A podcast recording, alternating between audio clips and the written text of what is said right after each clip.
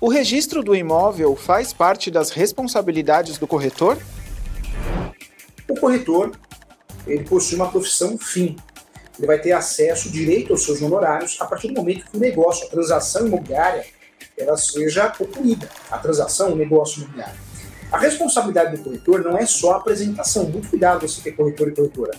Porque não é só a apresentação das partes, tanto na relação locatícia como na relação de compra e venda. É muito importante que o corretor, a corretora, a imobiliária, saiba que a responsabilidade não é só apresentação, mas é do negócio. Então, o corretor de imóveis, para se blindar de fato diante da transação imobiliária, ele tem que tomar cuidado com a responsabilidade civil, criminal, disciplinar e também a trabalhista, em situações que envolvam funcionários.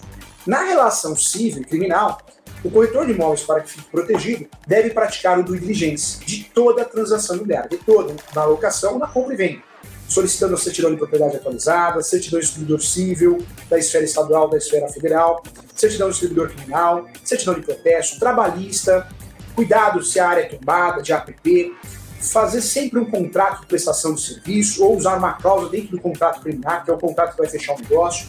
Tudo isso faz a diferença para que o corretor não assuma uma responsabilidade civil ou uma responsabilidade criminal. Então, diante de qualquer transação imobiliária, é de responsabilidade do corretor todas as devidas orientações, inclusive a orientação é, em relação ao registro do imóvel. O corretor tem que orientar como que funciona, como fazer o registro da escritura pública no cartório de imóveis. Se a situação não for regular, ele tem que informar e deixar muito claro que essa transação imobiliária trata-se de uma transação irregular.